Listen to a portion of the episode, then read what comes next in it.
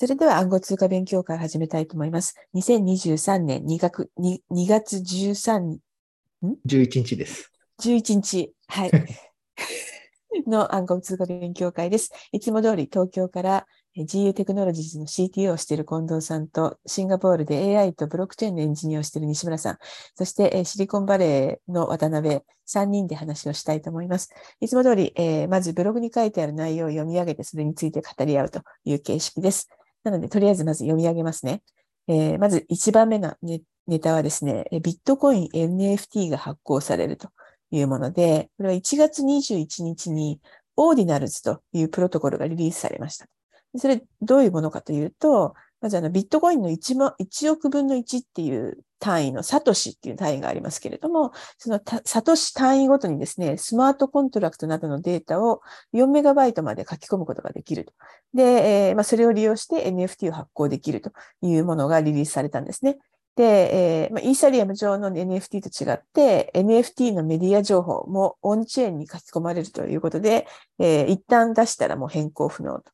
で、えービットコイン界隈ではですね、ビットコインの用途が増えると喜んでいる人たちと、ビットコインはファイナンスのみに使うべきと怒っている人たちがいるという話でした。ビットコイン NFT、いかがですか？えっ、と、これは、まあ、あの、要するに、スマートコントラクトが使える、なんかサイドチェーンみたいなものができたっていうことですか？プロトコル。いや、多分4メガバイトのデータ領域に NFT 的な、まあ何でも情報を書き込めるんで NFT 的な情報を書き込めるんで、うん。ビットコイン自体にってことね。そうそう、ビットコイン上に。ああ、なるほど、なるほど。それを利用して NFT 発行する。4メガバイトまでも書く、4メガバイトも書き込めるんですか？という発表でした。うん。え書き込めるし、あと、もともとビットコインの UTXO って、その、えっと、送るものって、あの、どちらかというと NFT 的なものなので、それぞれの心は、えっと、ビットコインの断片、あの、みんななんか1ビットコインとか、えっと、0. 何ビットコインって送ってるじゃないですか。はい。でもあれって中を見ると、実は UTXO っていう、まだ、その、あの、これから送るための、えっと、ビットコインの断片が、あの、額面であるんですね。うん。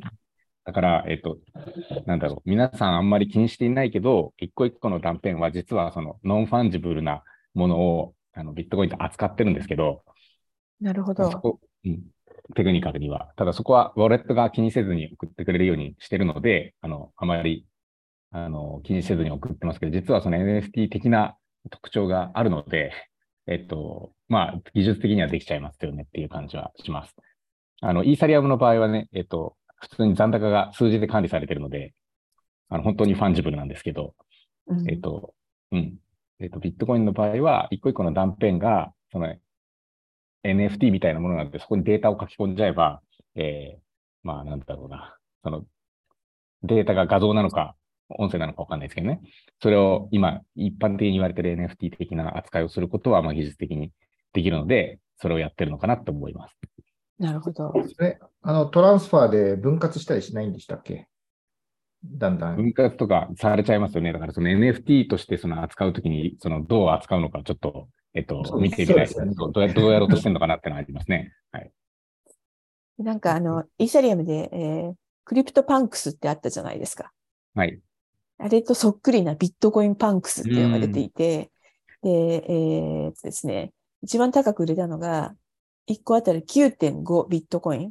なので、日本円にしてどれぐらいだろう ?2500 万円ぐらい、そうですね。はい。えーで売れましたというような話が昨日ニュースになっていました。うん。このビットコイナー、なんか怒る人たちは、なんか怒るんですね。なんか用途ができてよかったねって手を取り合う感じじゃないかと思ったんですけど。あーまあなんか、うんそのピュアに、なんだろう、こう、まあ、えー NFT も価値だから価値ですけど、まあピュアにそのビットコインとしての価値とは別の価値が出ちゃうから、うんなんかそれでネットワークが混み合ったりとかするのが嫌なんじゃないですか。そうですね。いや、単に原理主義なんじゃないですか、もう。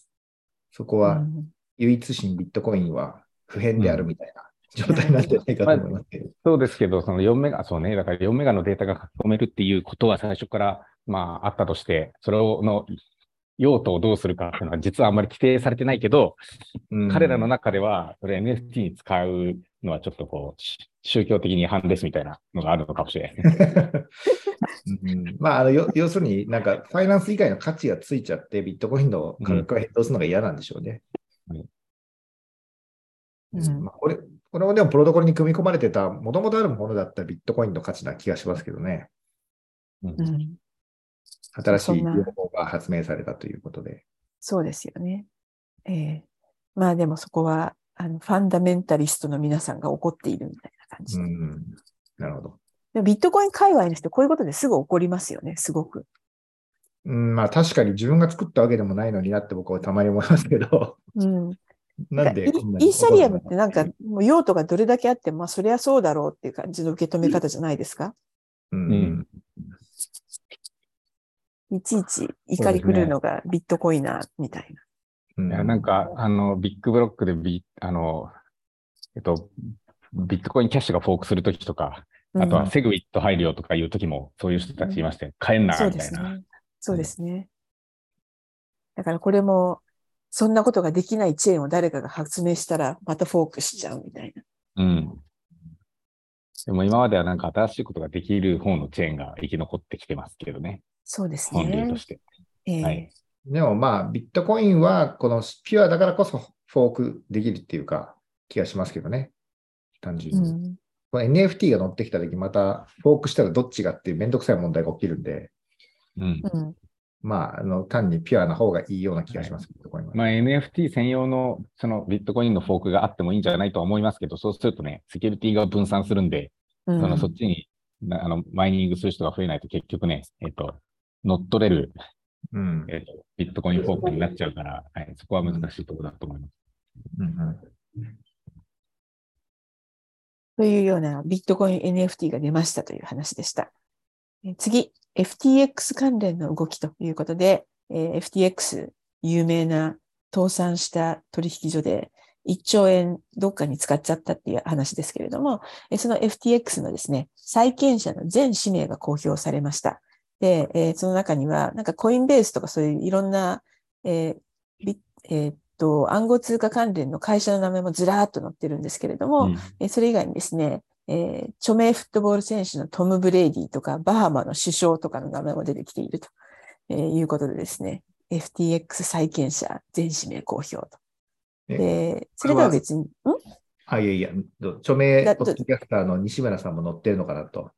載ってるんじゃないですか、きっと乗ってるんじゃないですかね。えー乗ってなかったら、なんだろう、怒るべきなのかなわかんないけど。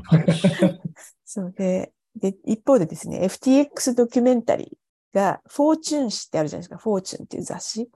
でそこのプロダクションと、えっ、と、もう一個、あの、アメリカの有名俳優のマーク・ウォールバーグとかが、えー出資しているプロダクションがあるんですけど、そのフォーチュンとマーク・ウォルバーグのプロダクションの提携で作られることになりましたと。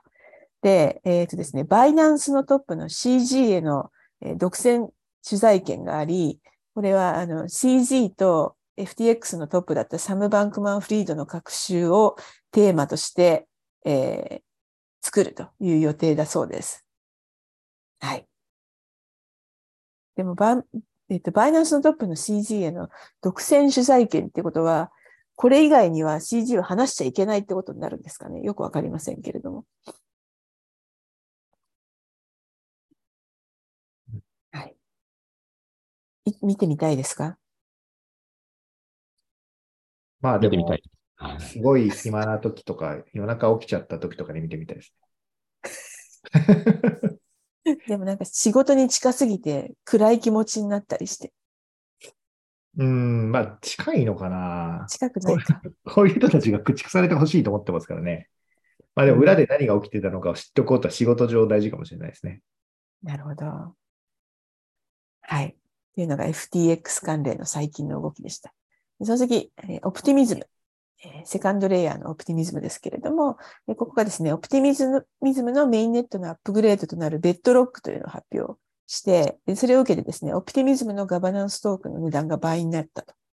で、ベッドロック自体自体は3月にボーティングがあって、それで、えアップグレードとして取り入れられるかどうかは決まるようなんですけれども、え、オプティミズム界隈はすごい盛り上がっているようでですね、このアップグレードで EVM ベースのロールアップで初めてイーサリアム並みのセキュリティが実現されると。で、またですね、オプティミズムの、えー、取引にかかる時間が13秒から2秒に短縮できるというふうに言われています。はい。オプティミズム、はい、頑張ってますね。頑張ってますね、これ。最近、レイヤー2とか、まあ、レイヤー1でも、あの、とりあえず、えー、手数料の安いブロックチェーンを使いたいみたいなニーズってよくあるんですね。それブロックチェーンって言うのかどうかわかんないですけど、その、とりあえず、えっ、と、スマートコントラクトが使える、えっ、と、プラットフォームで一番、あの、安いとこ教えてくださいみたいな。ああ。で、そう、比べてみたんですけど、オプティミズムってその中だと結構高い方なんですよね。なるほど。うん、確かに確かに。まあ、それは、あの、ちゃんとレイヤー2で書き込んでるから、その、書き込む分の、えっ、と、ガス代が乗ってくるんですよ。はい。うん。うん、なので、まあ多分ね、今だと1トランザクション、まあ、あの、どんなトランザクション発行するかによりますけど、あの、えー、イーサリアムを送るぐらいの、その、えっ、ー、と、まあ同じような処理で比べると、うん、あ比べると、ね、0.3ドルぐらいかかるんですね。まあ別にそんな高くないよって思うとかもしれないんですけど、ポリゴンだともうそれの、なんだろう、50分の1とかだし、えっと、BSC も、えっと、それのまあ、7、8分の1だしって考えると、オプティミズムはこの中でまあ真面目にやってるがゆえに手数料ちょっと高いんですよね。うん。うん、僕でもオプティミズムは一番好意的というか、好きです、ね、あの、そうですね。作り方としてはちゃんとしてるから、えっ、ー、と。ちゃんとやってるし、技術的にちゃんとやってるんで、はい、その分、好きですその分、その分手数料が高いので、その一般の人が使うってなった時に、まあ、別にその、どう、どうできてるかは知らんと。とりあえずスマートコントラクトが動けばいいんじゃっていう人たちにとってみると、なんで高いんだろうってなって、みんなポリゴンとか使うんですよね。うんあうん、こういう意味ですけど、うちのジャパンオープンチェーンも最近 NFT でって増えてきたんですよ。はい。それは手数料が安いから。そう、手数料が安いから。ありえますね。うん。やっぱり。実は、スケーラビリティよりも手数料が安いっていうところは、あ手数料が安いっていうことと、ガス代用のトークンが手に入りやすいっていうところが、あの、うん、実はすごくあの重要で、最近ポリゴンも日本の取引所で多分直接買えるようになったんですよね。うん。どこだか忘れましたけど。そうですよね。20円。今、確か先週ユニスアップで、えっ、ー、と USDC に変えてみたら10ドルぐらいかかったんですね。それはイーサリアム上ですか？イーサリアムがそうですね、10ドルぐらいかかったんで、はいうん、まあ、同じような、うん、でも50円ぐらい、まあ安いは安いですよね、メインネットに比べれば。はい。まあ、ただ、そのメインネットに真面目に書き込むということは、どうしてもそのガス代分が跳ねて、跳ね返って、あの、戻ってくるので、まあ、そこの効率化を図って、まあ、より圧縮してその書き込むみたいなことが今回のオプティミズムの多分、えっと、アップグレードのメインなんですけど、えっと、それで、えっと、トランザクション早くなるよね、えっと、もうちょっと、あの、手数料安くなるよねっていう努力をしてるって感じですね。この、まあ、なので、目の、ごめんなさい、えっと、イーサイム並みのセキュリティが実現って言ってるのは、これは具体的にはどういうことなんですか？ちょっとそれはわからないです。イーサリアム並みのあのセキュリティが実現っていうところは何を指してるか、ちょっと私、すぐには分からなかったですけど。それは、イーサー、まあ、オプティミズムのブリッジは多分イーサーを持ってくるところのレイヤー2ですよね。はい。だから、そこ、今まで違ったんかいっていうちょっと気がしたんですけど、これはどういうことなんでしょうかね。波のっていうのがね、何なのかちょっとわからないですけど。イーサーのことだと、まあ、GK とかじゃないですよね。VK とかではないです。うん、イーサーのセキュリティが、えっ、ー、と、多分、まあ、良くなったと。で、早くなったのは何ででしょうかね？2秒？うん、あの、うん、えっ、ー、と、イーサリアに書き込む、その、えっ、ー、と、効率というか、そのデータ圧縮みたいな、なんか、コンプレッションって書いてあったんで、えっ、と、効率を上げたってことって、ちょっと中身、そこまで今回予習ができてないですっていう感じですね。うん、なるほど、なるほど。ちょっとじゃあ、見てみましょうか。イーサリアム、はい、オプティミズはもともとゲスフォークしてなんか独自のあの EVM 作ってっていう人たちだったと記憶してますけど、合ってますかね？ゲスのそうですね、フォークというか、まあ、ほぼ作ってる、自分たちで作ってると思タイムスタンプのところだけあのカスタマイズしないとちゃんとできないんで、うんはい、そこをすげえ、はい、ややってましたね。ぐりぐりやってたという記憶があります。うん、はい。はい。はい、まあ、でも、一応頑張ってますということですね。はい、で、なんかオプティミズムのトークンの価値があの、価格が上がってましたねって話ですね。あーこれあの、ガバナンストークンにちょっとついて私疑問があるんですけど、はいこの価格が2倍はいいんですけど、これ、まあ当たり前ですけど、これ過半数乗っ取ったら、この、なんですかね、ネットワーク乗っ取れちゃうという理解で合ってます？そういうこことガバナンス、ガバナンストークンって言ってるけど、多分ガス用のトークンのことを言ってますかね。あ、違うな。そうなんガスは、ガス、でもガスはあれだから、イーサ持ってくるから、い本当になんかオプティミズムのガバナンストークンがあるんですね。で、ガバナンストークンはガバナンストークンなんで、なんかそれを乗っ取ったからといって直接ネットワークが乗っ取れるわけじゃないじゃないですか、きっと。これ、なんか投票に使うだけのものですか？多分、多分そうだと思います。それをなんか見て、このオプティミズムやってる会社なのか、人たちが、じゃあそうしますっていうだけのものですかね？そのオンチェーンガバナンスなのか、本当にコード上にガバナンスが効いているのかどうか、ちょっと、えっ、と、どうなんでしたっけっていうね。オンチェーンに OP、OP トークンですよね。できるのかな？いや、なんか、あの、ねそれ OP トークンの、なんだろう、し仕様というかな、どういうものなのかを調べないとちょっとあれですね。うん、まあ、ちょっと個人的に興味があったので調べてみます。はい。ちょっと調べてください。はい。うん。こういうオプティミズム頑張ってるよという話でした。はい。まあ、ただなんかすぐにみんな、わーいって使い出す感じは私まだしてなくて、うんえっと、好意的ではありますけど、なんかね、えっと、うん BSC とかポリゴンの方が使われちゃってるよねって、使われちゃってるって結局、言い方です。結局そうですよね。利便、利便性の、にみんな飛びつくなっていうところはまあありますね。いや、あの、ちゃんとやってるぐらいにすごいめんどくさいんですよね、オプティミズム多分。うん。そうです、そうです、そうです。まあ、ユーザビリティが逆に低下してる分、まあ、他が人気になっちゃってるってことですね。はい。次の話は、リキッドステーキング系の話で、えー、リキッドステーキングトップ2って言うと、ライドとロケットプールっていう感じだと思うんですけれども、まあ、リキッドステーキングって何っていうと、えーステーキングをすると、1イーサをステークすると、えー何かその R イーサみたいなのをもらえてですね、えーステーキングをしながらそれを取引に、その同じ価値を取引に使うことができちゃうという、ステーキングの大技ですけれども、そういうリキッドステーキングを提供するロケットプール。こちらがですね、全イーサのステーキング量の33.3%を上限にすると。要はそれ以上持っちゃうと、えー自分たちが強くなりすぎるので、分散化という感じにならないと。なので33.3%を上限にして、えーステーキングの量を自己規制するというアイデアをですね、これで投票を行って、なんと100%の賛同を得てその通りということになりましたっていうのが最近あったんですね。で、一方でですね、競合のライドは、あ去年同じような投票を行って、こちらは99.8%が不賛成となって否決されたというのがあってですね、ロケットプールとライドの、えーコミュニティの違いが出てきたかなという話です。あのなんか100%の賛同って言われちゃうと、これ本当に民主的になってるんでしょうかっていう心配がありますけど、確かに。えっと、どっかの先制国家ですかっていう感じがしちゃいますけど。まあ、この中に何人いて、でこの、この、うんこの投票の中で、ななんか、どれぐらいし一人で占めてる人がいるんだろうみたいなのもありますうね。ん、なんか実は10人ぐらいでしたみたいなことじゃないのっていう。若干ライド、ライドの方も99.8%って死者誤入したら100%みたいな感じじゃなそいうでか。ですすね。これだからうんコミュニティが全然分散してませんって自分で言ってるようなもんな気がしますけどね。まあ、それ、それか、相当なそのなんか思想の、その偏りが ある人たちか、どっちかですね。なんかすごい統制が効いてるっていうんですかね。なるほど、なるほど。もう、全員で100%で賛同してくれみたいな、なんかこう、そういう活動までしたのかなっていううんうん。違うんですよね。まあでもこれ、ロケットプールが33.3%を頭打ちにしたとして、でもロケットプールと同じ仕組みでやるような業者さんが出てきて、なんとかプールって言ってね、うんえっ、と、出てきて、じゃあそこもじゃあ33.3%に上限を、えっ、と、しますっていうのが3つだったら100%ですからね。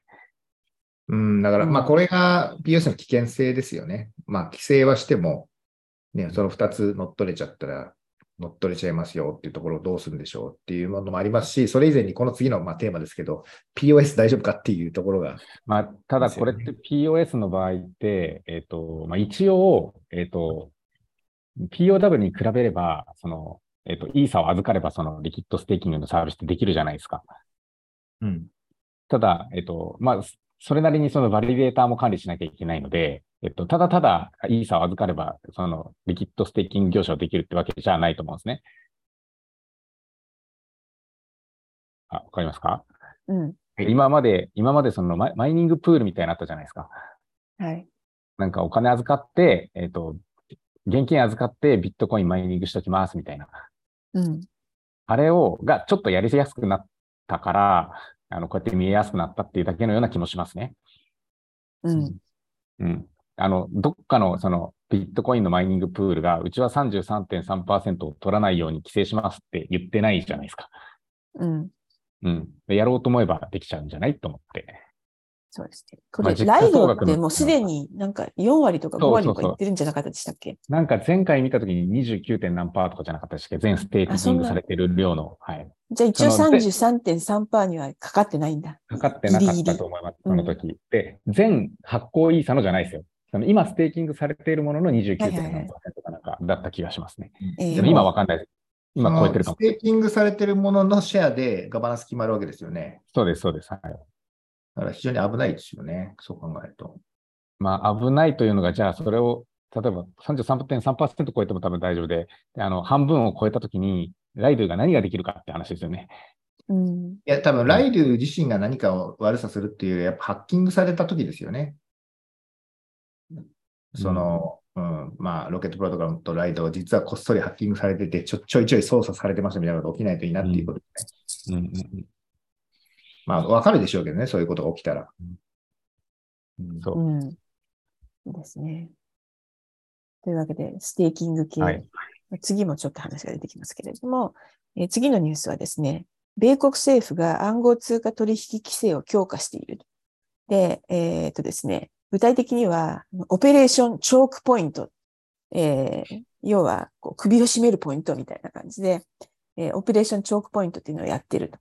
で、これもともとはですね、昔、オオバマの時代にギャンブルを規制するので、オペレーションチョークポイントができて、まあ、それを同じようなことをしているという感じで、えー例えば銀行に対してですね、暗号通貨関連顧客との取引を避けるように通達する、通達するといったようなことをしている。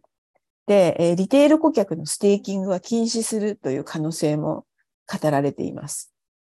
で、えー一方でですね、SEC はクラーケン、取引所のクラーケンを訴えていて、ステーキングサービスをやってはいけないではないかと訴えてたんですけれども、ここがわ SEC とクラーケンの間で和解がありまして、えークラーケンはステーキングサービスを停止して、えー罰金30ミリオンドル、えー40億円ぐらいを支払うというセトルメントがありました。で一方で、えー別の取引所のパクソスっていうのがありますけれども、パクソスは今ニューヨーク州当局の調査を受けているというところだそうです。はい。これは、でもちょっと、なんだろう。このかけ方だとステーキングサービスがダメみたいな、多分アメリカで思われちゃってるかもしれないですけど、これ正確に言うと多分、とクラーケンとその取引所じゃないですか。はい。ここが提供してる、一応ステーキングサービスって言ってるけど、中身の立て付け的には多分レンディングだと思うんですよね。うん。要は、えっと、顧客からお金を預かって、あ、借りて、で、クラーケンがその勝手にステーキングで運用して、えっと、利息を返すっていうことをしてたので、そのクラーケンというユーザーの間では、ただそのお金を借りて利息をつけて返しますっていうことにしちゃってるので、多分、あの、怒られたんだと思います。なるほど。うんはいまあで、も一一方で、やっぱりリテール顧客のステーキング自体を禁止するみたいな話が出てるんですよね。あ、なんかそこは、そうですね。えっと、まだグレーですけど、その、イーサリアムのステーキング自体の仕組みが証券なんじゃないかみたいなところの議論ですよね。うん。そうですね。イイーサリアムの、まあ、ところはグレーですけど、まあ、それ以外のも完全にアウトなステ POS もいっぱいあるじゃないですか。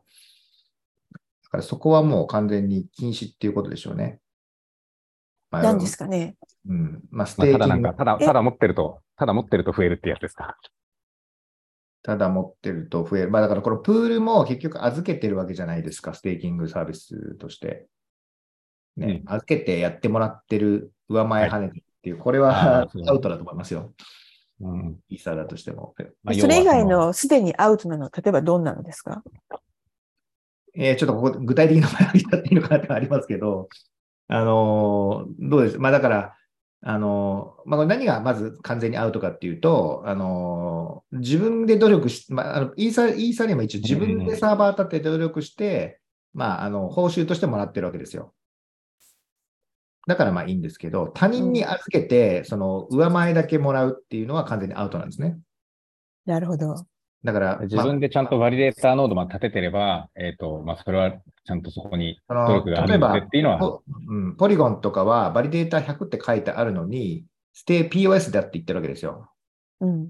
これどういうことなんですかっていうことだと思うんですね。あと、バイナンスも POSA でしたっけ？西村さん、あれ。うん、ありますね。実ははい実はバリデーションやってるのは21社なんだけれども、そこがなんか、ステーキングしてる人にこう、うん、なんか入れ替わるみたいなこと言ってなんかちょっと言ってるよ意味がよくわかんないんですけど、多分そこにあるものを分配してるだけだと思うんですね。えっと、そこに種類あって、コスモスみたいに、本当に上位の100%しか報酬もらえないっていうタイプもあるんですね。ああ、はいはいはいはい。それは、その上位100%、100位の人たちがこう、絶えず、メンツが入れ替わるっていうだけなので、ちゃんとその、ああ、でも、ば、そういう意味ではポリゴンもそうなのかもしれないですね。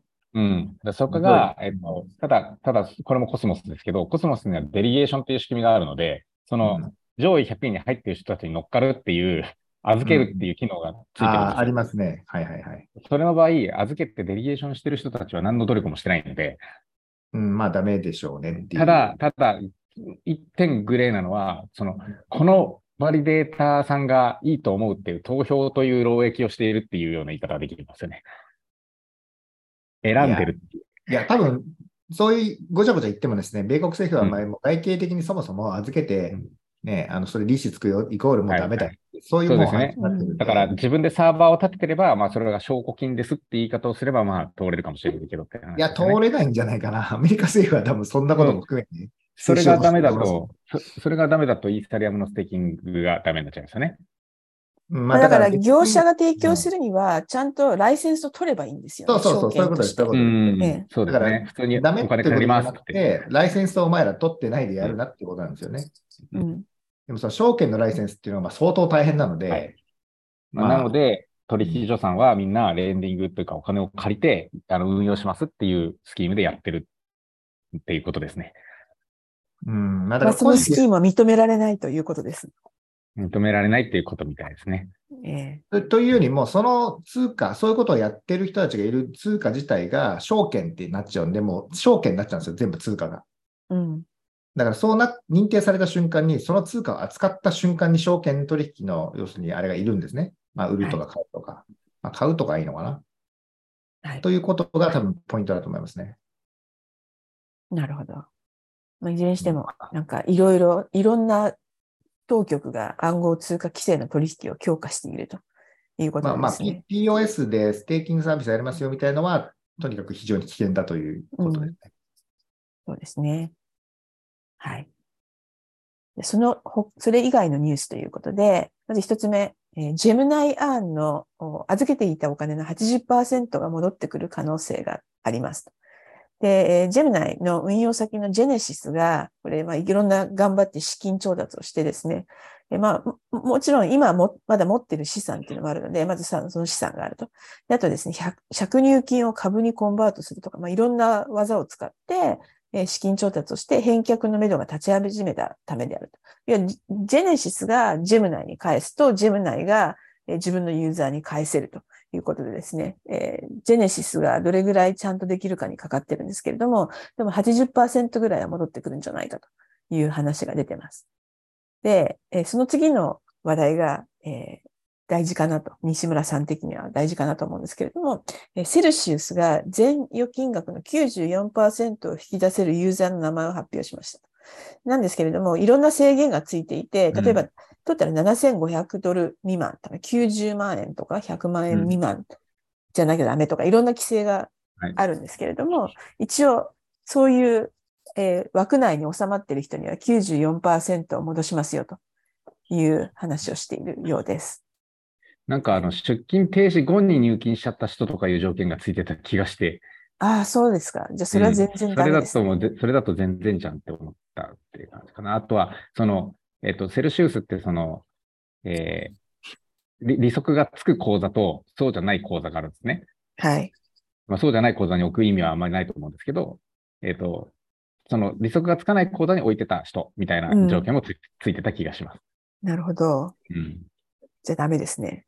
相当、相当条件がある。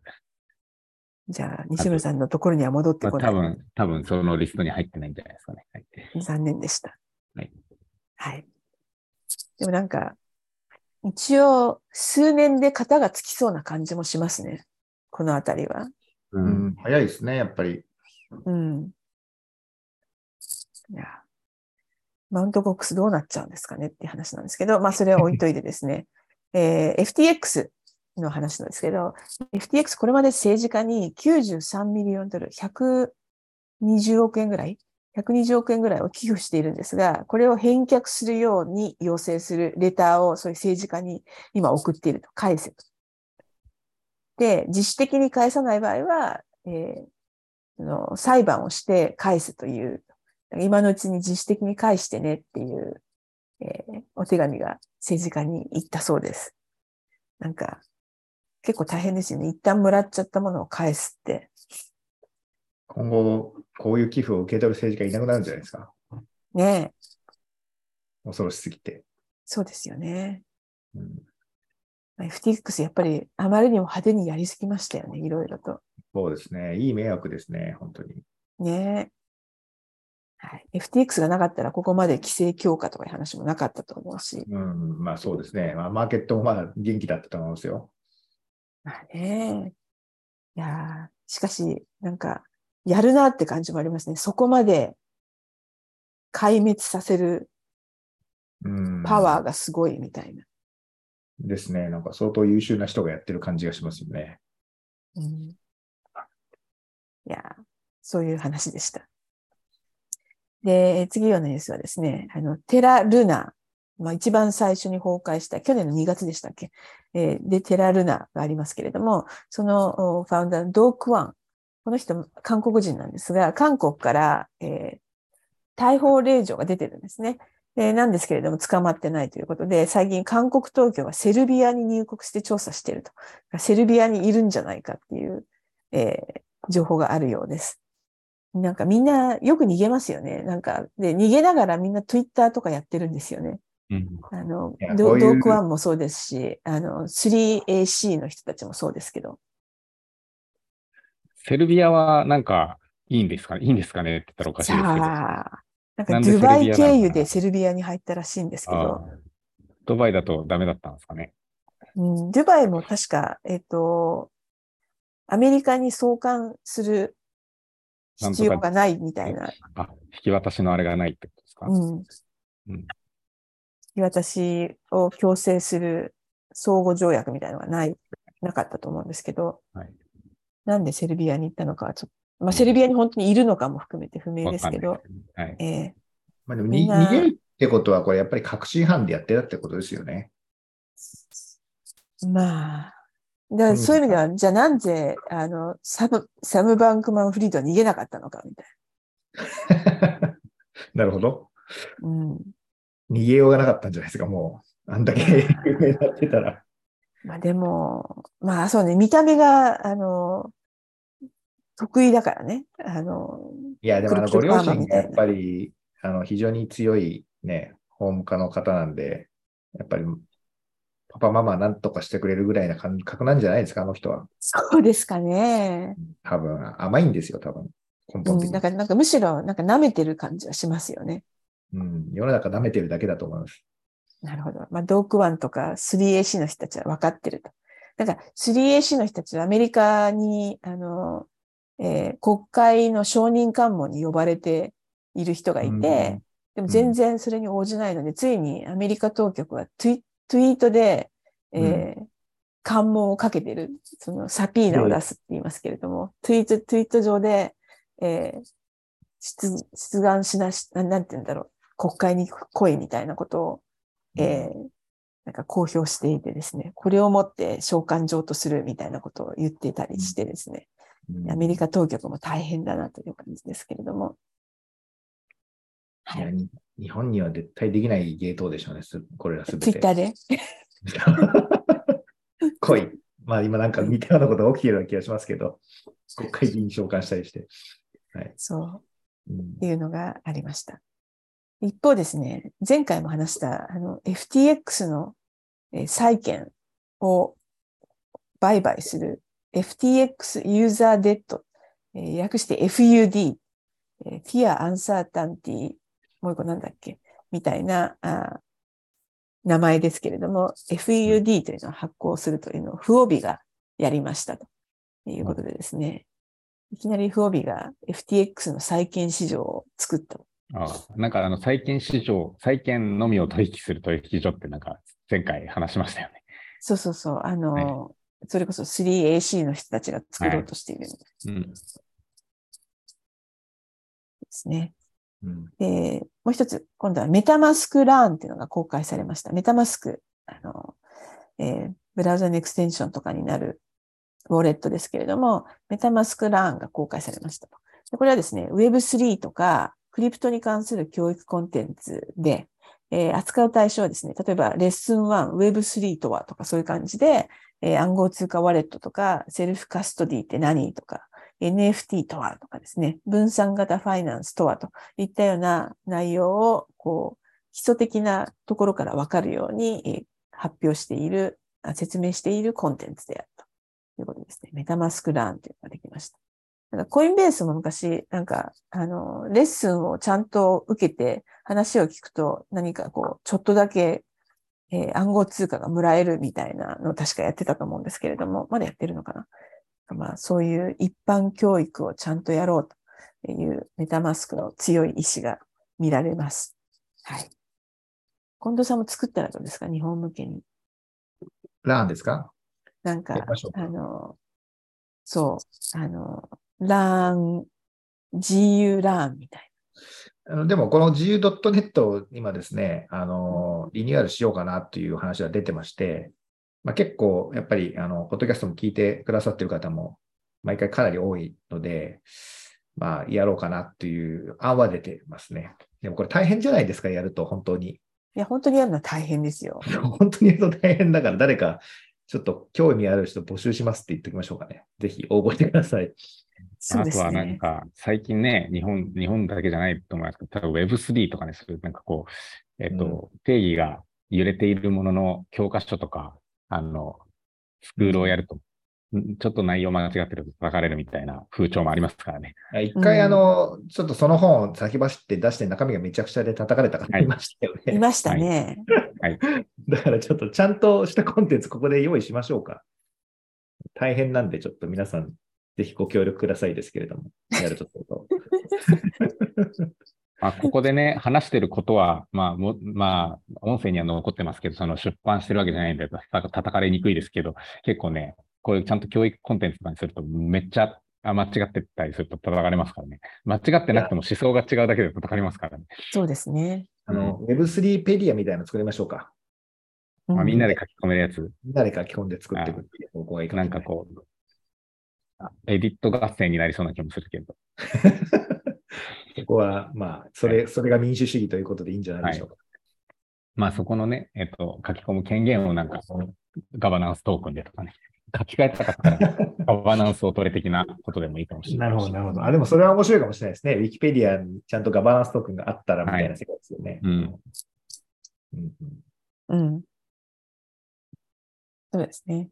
なんかそれで、あの、自分がエントリーを入れるときは、そのガバナンストークンをビシッと置くと、でそれがボーティングで、うん。えーより正しいという結果になったら、なんかその2倍が戻ってくるとか、そういう、うんうん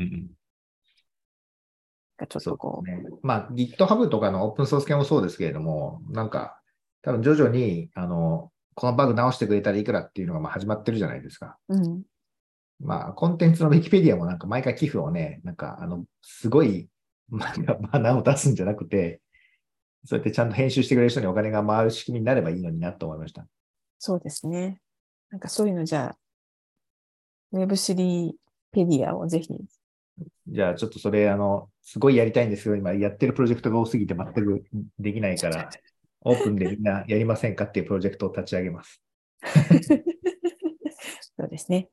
で次のニュース、えーイーロン・マスクが Twitter 上でのペイメントシステムに使える暗号通貨のアイディアを、おまあ、話として出している。で、あの、一部同時コインコミュニティで、え、それって同時コインにしてくれないのっていう残念みたいな話もあったりするみたいなんですけれども、うん。なんか Twitter 上でペイメントができるようにするっていうのは昔から早くやればいいのにと、ん。ビジネスモデルの一つとして、とずっと思ってたんですけど、ついにイーロン・マスクがそれを実現するのかどうやらという話ですね。うん。まあ、これな、投げ銭ってわけでもないんですかね。なんかそういうわけでもなくて、なんかこう、Twitter 上でのペイメントシステムみたいな、俺人から人にお金を払ったりするんでしょうね。暗号通貨って書いてあるけど、それはブロックチェーンを使うのか、既存のものを使うのかとかはちょっとまだわからないじゃないですか。はい。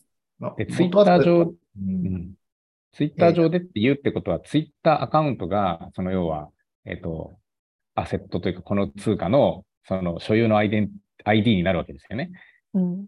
そうすると、その、要は今、イーサリアムとかビットコインで使われているような、その 0x なんなんみたいな、その別のウォレットのアドレスとかを紐付けるのだと結構ややこしいから、うんやっぱそのツイッターのシステムと組み、食い込まないといけないっていうことなんだと思うんですよね。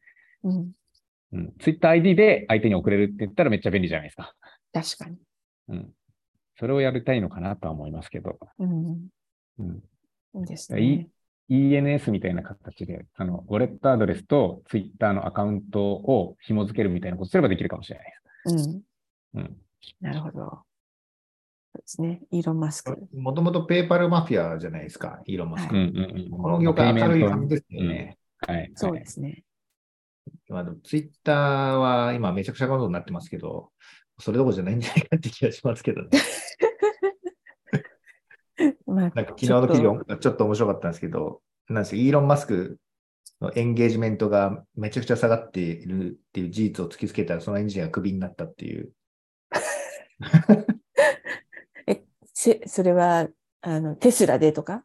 まあ今なんかビビューの数が出るようになったじゃないですか。あツイートのね。そう、はいツイートのページビュー。で、イーロン・マスク1億人もフォロワーがいるのになんか数万とかしか出ないから、これどういうことだって言って、あの怒ったらしいんですけど、まあ調べてみたら、去年ぐらいやっぱイーロン・マスク非常に影響力があって、まあその頃100ぐらいのエンゲージメントパワーみたいなのがあったとすると、今9ぐらいらしいんですね。あ、そうなんですか。ツイッターの AI アルゴリズムによると9ぐらいになっちゃってるから、事実単にイーロン・マスクの影響力が落ちてるだけっていうことだったんですけど、それを認めたくないイーロン・マスクがその報告をしたエンジニアをクビにしたっていう記事が出てました。アメリカすごいよね。すぐにクビにできますからね。そうそう。本当にクビになったかどうかはちょっと知らないですけど、いや、多分なってるでしょなってますからね。う。ええ。でもそれを、じゃあ、俺だけ100にしろって言ったら、これはもうとんでもないことになりますよね。そうですね。それはもうツイッターのエコシステムを崩壊するっていうことですから、うん、ツイッターじゃなくて、なんか、イーロン PR システムみたいになっちゃうじゃないですか。まあ誰もなんかないですよ、そんなもん。なんかまずイーロン・マスクのエントリーを見てからじゃないと他のものが見られないとかそういう感じですね。そうですね。常に、常に最初に出てくるみたいな。うん、恐ろしいですね。ですね。うんはい。で次のニュースはですね、アークインベストってありましたけど、前もちょっと話しましたけど、キャシー・ウッドって人がやってるんですが、この人はあの暗号通貨えイケイケ派で有名なんですけれども、えー新しいまたレポートを出していて、キャシー・ウッドの2030年のビットコイン価格予測、ベストケース1.48ミリオンドル、えーだから2億円ぐらいですよね。4。ドル。で、ワーストケースが 258K なんで、これは、えー、3200万円ぐらい、うん。3300万円ぐらい、それがワーストケースであると発表したというのがあります。まあこの人はいつもなんかとんでもなくイケイケですが、大丈夫なんだろうか、こんなんで多多量のファンドをえー動かしていてという感じもしますけれども、なんか恐れを知らない人ですね。これ、やっぱワーストケースでこう言ってるってことはもう大量にこの人は仕込んでるっていうか、もう大量にぶち込んでるんですかね。だと思いますよ。うん。あの、これでも、か過去の発言は合ってたんですかねっていうのはどうなんでしょう？なんかあの、えっと、えーいろんなテックストックがものすごい上がってた時期はい。はものすごい合ってたんですけどね。なんかネットフリックスとかテスラとか、はいはいあはい。の、それぞれがまだダメだった頃に買っていて、まあ、で、やがて上がるって言ったらその通りになりましたみたいなのが、まあ、テスラとか、その他のテックストックにすごいかけてたんですね、この人。でも、まあ、でも今ふと思ったのは、このワーワーストケースだとしてもビットコインってもう10倍でしかないじゃないですか。そうですね。だから、もうなんかビットコインって完全に、なんていうのかな、成熟してきちゃってるんだなって思いました。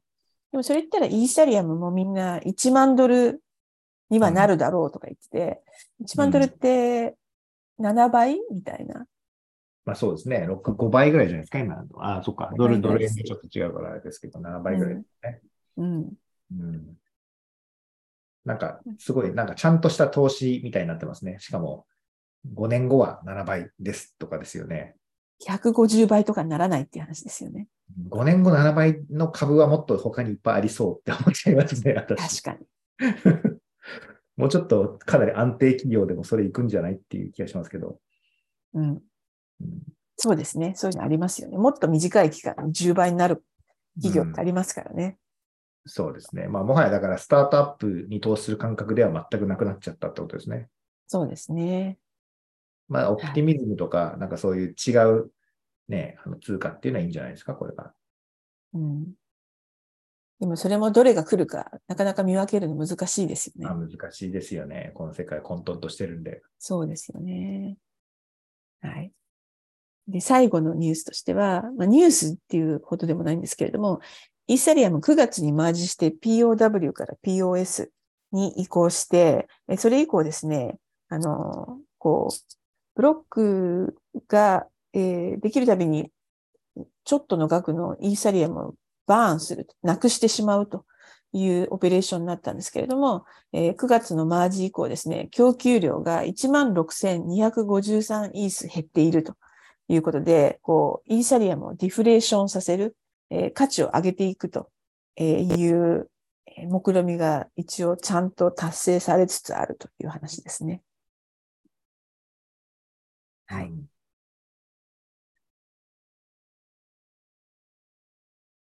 これ全体で言うと0.16%ぐらいってことですかね。1%、2%、0.2%ぐらい。うん。ですか、それか。らでも半年でそれぐらいって大大きくないですか？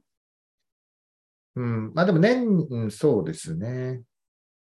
西村さん、これってあの、供給量で決まるんでしたっけ？この、率ではなくて量が、この、このイーサがずっと減っていくんですかね。率？うん、いや、あの、今全体の供給量に対して決まっているのか、いや、えっ、と、トランザクションごとに、その、えっ、と、バーンされてる量があるんで、その、全供給量はあまり関係なくて、えっ、と、どれぐらいトランザクションが発行されてるかですね。についてるか。まあでもだから全体としては今のところ0.2%ぐらいずつ、まあデフレ減るぐらいの、そう、それぐらい減るぐらいのトランザクションが行われてるってことですね。まあ多分、ちかさん100年で20%ぐらいしか減らないから大丈夫なんじゃないですかね。いや、っていうか、いいことなんじゃないですか？大丈夫とかいうよりも。まあまあ、そうですね。要は、イーサリアムの価値がちょっとずつ上がっていくっていう話ですよね。供給量が減ると。まあなんかいい,、ねいいことなのかな。そういうアルゴリズム変更を急にしちゃうネットワークってどうなのかなと思いましたけどね。うん。でもまあ、POW から POS に変わるってこと自体、すごい大きいことじゃないですか。まあ、それに比べればマイナーなことのような気もしますけど。